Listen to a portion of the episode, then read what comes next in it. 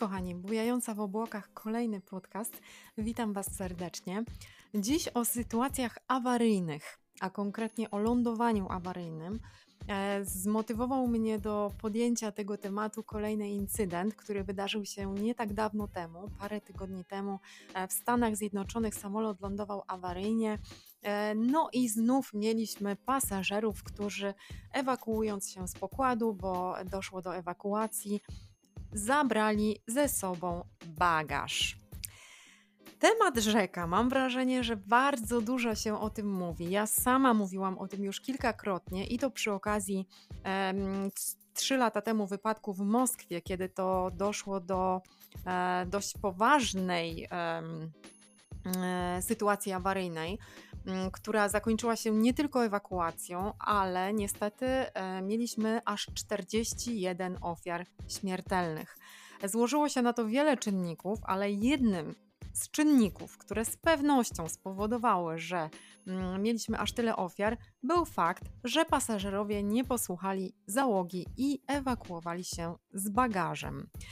Samolot, e, który wylądował w Moskwie, mm, na jego pokładzie e, wybuchł pożar. E, pożar rozprzestrzeniał się od tyłu kabiny pasażerskiej do przodu i ci pasażerowie, którzy zajmowali miejsca z przodu, zabrali bagaż ze sobą. Natomiast ci pasażerowie, którzy siedzieli z tyłu, oni niestety nie zdążyli wyskoczyć, nie zdążyli się ewakuować, mm, między innymi właśnie przez to, że ewakuację opóźniali pasażerowie zajmujący przednie miejsca, którzy jeszcze e, grzebali w półce, szukali laptopów, szukali walizeczek, wolno się ewakuowali, wyrzucali na trap ewakuacyjny rozmaite przedmioty, torby, plecaczki, walizki, no bo przecież to wszystko jest bardzo ważne. Jest to bardzo ważne, ale moje pytanie brzmi, czy jest to ważniejsze niż czyjeś życie? Jeśli nie Twoje życie, bo może Ty zdążysz, bo siedzisz akurat przy drzwiach, to czy jest to ważniejsze niż życie innego pasażera, który leciał tym samym samolotem z Tobą? I nie wierzę w to, że znajdzie się tutaj choć jedna osoba, która odpowie twierdząco, że tak, mój bagaż jest cenniejszy niż czyjeś życie. Być może przekona Was to, że bagaż, jakikolwiek bagaż, i ja tutaj nie mówię tylko o dużych walizkach, które gdzieś tam są poupychane w półkach i należy tę półkę otworzyć, walizki szukać, bo to już są ekstremalne sytuacje, na które w ogóle nie ma czasu, bo ewakuacja polega na tym, że odpinamy pasy, wstajemy z miejsc, biegniemy jak najszybciej do wyjścia i wyskakujemy na trap ewakuacyjny i uciekamy. Uwaga, to jest druga część ewakuacji, o której wielu pasażerów zapomina. Uciekamy jak najdalej od samolotu. Dlaczego? Dlatego, że po tych 90 sekundach, bo mamy 90 sekund maksymalnie na ewakuację, aby było w miarę bezpiecznie, by nie doszło do eksplozji to zostało e, przetestowane w różnych próbnych sytuacjach awaryjnych, ewakuacjach. Było wiele testów, tak więc 90 sekund to jest czas, który ma załoga, żeby ewakuować cały samolot. I po tych 90 sekundach, gdy znajdziecie się na zewnątrz, to nie stójcie przy trapie ewakuacyjnym, nie szukajcie, nie gmerajcie w torbach, tylko uciekajcie. To jest kolejny obrazek, który zauważyłam podczas tego lądowania awaryjnego w Stanach Zjednoczonych, gdzie pasażerowie, którzy już wyskoczyli, wyskoczyli, uważali, że już są bezpieczni i stali, sprawdzali walizki, ściągali jeszcze jakieś przedmioty z trapu. Kochani, tak nie robimy. Uciekamy jak najdalej od samolotu i dopiero wtedy możemy powiedzieć, że jesteśmy bezpieczni. Jeżeli zabierzesz walizkę, jeżeli zabierzesz plecaczek, jeżeli zabierzesz torbę, którą masz pod fotelem, co się stanie? Po pierwsze, ta torba spowoduje, że będziesz z nią biegł, biegła wolniej, bo nie ma takiej siły, żebyś z bagażem, z obciążeniem przemieszczał się po kabinie również szybko, zwłaszcza ciągnąc na przykład za sobą walizeczkę, e, ale też i torbę, czy jakikolwiek bagaż, plecaczek, który masz na plecach, który zajmuje przestrzeń pasażerom z tyłu za Twoimi plecami, no nie ma szans, żebyś ewakuował, ewakuowała się również szybko, jak biegnąc z pustymi rękami, nieobciążona żadnymi dodatkowymi dodatkowymi kilogramami. To raz. Dwa, tak jak wspomniałam, zajmujesz przestrzeń w kabinie innym osobom. Gdyby nie Twoja walizka, gdyby nie Twój plecaczek, który masz z tyłu na plecach, być może inni pasażerowie mogliby szybciej wydostać się z samolotu, a tak to zajmujesz im jakieś cenne centymetry, przez które oni być może mogą nie zdążyć się ewakuować bezpiecznie. To raz. Dwa albo i trzy, bo raz i dwa już było. Jeżeli masz bagaż, pomyśl sobie, co się potem będzie z tym bagażem działo. Podchodzisz, podbiegasz do wyjść awaryjnych, załoga krzyczy: wyjście tędy, skacz, wyjście tędy, szybko skacz ty ze swoją walizką. Oczywiście, że nikt z personelu pokładowego nie będzie ci wyrywał tej walizki czy tego jakiegokolwiek bagażu, który masz w rękach. Dlaczego? Dlatego, że nie ma na to czasu, po pierwsze. Załoga może do ciebie krzyknąć: zostaw to. Jeżeli nie zareagujesz, to nikt się na ciebie nie rzuci i nie będzie z tobą tam walczył, bo gdyby każdemu pasażerowi personel pokładowy miał wydzierać bagaże, to myślę, że ta ewakuacja nigdy by się nie odbyła, a na pewno nie zmieścilibyśmy się w tych słynnych 90 sekundach. Więc po prostu wyskakujecie już trudno z tym bagażem. I teraz pomyśl sobie, co dzieje się dalej. Zwizualizuj sobie to. Wyskakujesz z walizką. Gdzie ty tę walizkę zabierzesz na ten, na ten trap? Musisz ją wyrzucić, albo jeżeli z nią wyskoczysz, ona zajmuje przestrzeń na trapie. Kolejny pasażer, który powinien wyskakiwać za tobą, niestety nie może jeszcze wyskoczyć, musi odczekać parę sekund, ponieważ trap, miejsce na trapie zajmuje twoja walizka, twój plecaczek, twój laptop, cokolwiek to jest. Czyli ewakuacja nie może odbywać się w tak szybkim tempie, jak byśmy to założyli, gdyby ewakuowali się szybko sami ludzie. Trap nie służy przedmiotom. Trap ewakuacyjny służy ludziom. Z tego też powodu panie, które ewakuują się, a mają buty na wysokim obcasie, ściągamy te buty do ewakuacji i tutaj uwaga, pytano mnie też o to, podkreślam to, stewardesy robią dokładnie to samo. Stewardesy też ściągają buty na wysokim obcasie, szpilki przed ewakuacją.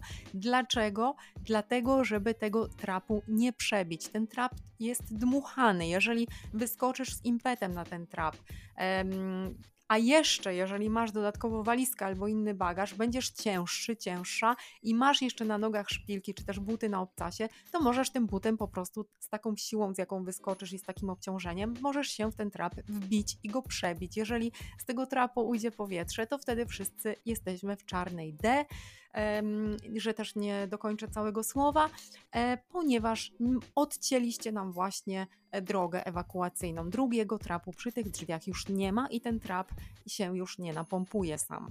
On, on, on napełnia się powietrzem tylko raz jeżeli cokolwiek się z nim stanie, a nawet trap, który już był w użyciu, nie może zostać e, schowany z powrotem do drzwi, tylko samolot idzie do serwisu i jest to dość kosztowne. Tak więc pomyślcie też o tym.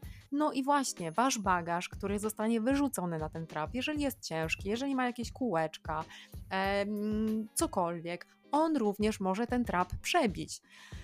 A to jeszcze pół biedy, bo jeżeli e, ktoś wpadnie na tak genialny pomysł, żeby z bagażem ewakuować się przez okna awaryjne, które jak wiecie są dość małe i generalnie wąskie i będzie próbował przebić się jeszcze ze swoją walizeczką, ze swoim plecaczkiem, z czymkolwiek przez to okno awaryjne i wyjść na skrzydło, no to życzę powodzenia kolejnym pasażerom, którzy e, czekają na to, żeby się ewakuować. O ile wasza walizeczka, wasz bagaż, bo już pomijam fakt, że to będzie się wolno odbywało, to jeszcze może zablokować w ogóle takie wyjście, bo będziecie kombinować, jak tę walizkę, czy w ogóle ten bagaż przez to okno przecisnąć, żeby bezpiecznie tym wyjść. Tak jak wspomniałam, jeżeli ewakuacja się zakończy, wszyscy pasażerowie będą bezpieczni. Straż pożarna, która towarzyszy każdemu lądowaniu awaryjnemu, straż pożarna, która będzie w pobliżu samolotu, jeżeli uzna, że jest bezpiecznie, że zagrożenie eksplozją minęło, e, jeżeli będzie tam cokolwiek się dymiło, jakikolwiek pożar i zostanie ugaszony i obsługa naziemna, służby ocenią, że jest już bezpiecznie, to oni wejdą na pokład i wyładują cały bagaż. Bagaż podręczny. Dlaczego, jeżeli ewakuujesz się, nie wdrapujesz się w takim razie do luku bagażowego i nie szukasz tam swojego bagażu rejestrowanego, bo przecież jego też nie zdążysz wyjąć? Czy jesteś naprawdę aż tak zżyty ze wszystkimi swoimi rzeczami, że uważasz, że jest to cenniejsze niż życie innej osoby? Tak jak wspomniałam i podkreślam to raz jeszcze, Twój bagaż, powiem to wprost, może kogoś zabić. Tak jak stało się to właśnie w Moskwie, gdzie pasażerowie zajmujący miejsca w tylnej części kabiny nie zdążyli przedostać się do przodu i ewakuować, ponieważ pasażerowie z przodu szukali i zabierali, ewakuowali się, wyskakiwali, wyrzucali także bagaż. W Moskwie te wyjścia ewakuacyjne, które były z tyłu, bo być może ktoś teraz słucha i zastanawia się, dlaczego oni nie wyskoczyli tyłem, nie mogli, dlatego że tam był pożar. I tak może też stać się podczas Twojego lotu, o czym Ty nawet nie będziesz wiedzieć, bo to będzie panika, to będą emocje, ludzie będą się nawzajem tratować, będą e, starali się przeżyć, biec po trupach do celu. Ty nie będziesz tak naprawdę wiedzieć, ile drzwi, ile wyjść awaryjnych generalnie jest do użytku podczas takiej ewakuacji. Bo jeżeli na zewnątrz nie będzie bezpiecznie, jeżeli załoga przed ewakuacją, bo to jest podstawa, oceni warunki zewnętrzne i uzna, że tam jest niebezpiecznie, że tam cokolwiek się dymi, że tam jest ciemno, że tam e, są jakieś zalążki ognia, to oni tych wyjść nie otworzą, ponieważ nie chodzi o to, żebyśmy wszyscy wyskakiwali w ogień, e, nie chodzi o to, żeby wpuścić to zagrożenie do środka, e, chodzi o to, żebyśmy ewakuowali się bezpiecznie, a nie skakali na oślep. Więc może się tak zdarzyć, że załoga tych wyjść nie otworzy. I tak się stało w Moskwie. I dlatego pasażerowie z tyłu, z tyłu samolotu, z tylnej części kabiny, musieli przebiec aż przez całą kabinę w tych warunkach i próbować wydostać się przodem. I teraz pomyślcie, że na przykład z ośmiu wyjść awaryjnych macie do użytku tylko tę przednią parę drzwi. Czyli z ośmiu wyjść awaryjnych robi się wam, um, robią się Wam dwa wyjścia awaryjne. A liczba pasażerów, która była na pokładzie, na przykład 190 osób, jest w dalszym ciągu taka sama. Czyli Podzielcie sobie teraz 190 przez 2 i popatrzcie, ile osób musi się ewakuować w ciągu tych 90 sekund. A teraz sobie wyobraźcie, że jeszcze każdy z nich zabiera plecaczek, torebeczkę, walizeczkę, a jeszcze czegoś szuka, a jeszcze gdzie jest mój tablet, a gdzie mój, um, gdzie mój laptop, a gdzie moje dokumenty, mój telefon, może coś do kieszeni wpadło. Dlatego jedna bardzo praktyczna rada ode mnie na koniec. Jeżeli przygotowujesz się do lotu, jeżeli pakujesz się na lot, zawsze Oczywiście nie zachęcam Was do tego, żebyście się bali, żebyście myśleli, że cokolwiek pójdzie nie tak, ale to jest środek transportu. Zawsze należy mieć w głowie, że może taka sytuacja się przytrafić. I wtedy co? I wtedy najlepiej te wszystkie rzeczy e, podręczne, które będą Wam potrzebne tuż po ewakuacji, czyli na przykład portfel, dokumenty, telefon, warto choć te trzy rzeczy mieć przy sobie. Czyli Polecam Wam spakowanie takich rzeczy do kieszeni, jeżeli nie, nie zmieści Wam się, na przykład do takiej torebeczki, nerki tak zwanej, która jest po prostu przypięta do Waszego ciała, zajmuje bardzo mało miejsca, nie trzeba jej e, dźwigać, nie trzeba jej nieść w ręce, to nie przeszkadza. Natomiast cała reszta zostaje w walizce, zostaje w torbie, zostaje na pokładzie i zostanie wyładowana po ewakuacji. Na lot należy się więc pakować z głową, do czego również zachęcam. Wówczas, jeżeli cokolwiek się wydarzy, oczywiście tego nie życzę i to statystycznie, jak sami widzicie, zdarza się niezmiernie rzadko, ale gdyby cokolwiek, to macie te najważniejsze trzy rzeczy: dokumenty, kartę kredytową, czy też portfel i telefon przy sobie a resztę otrzymacie później.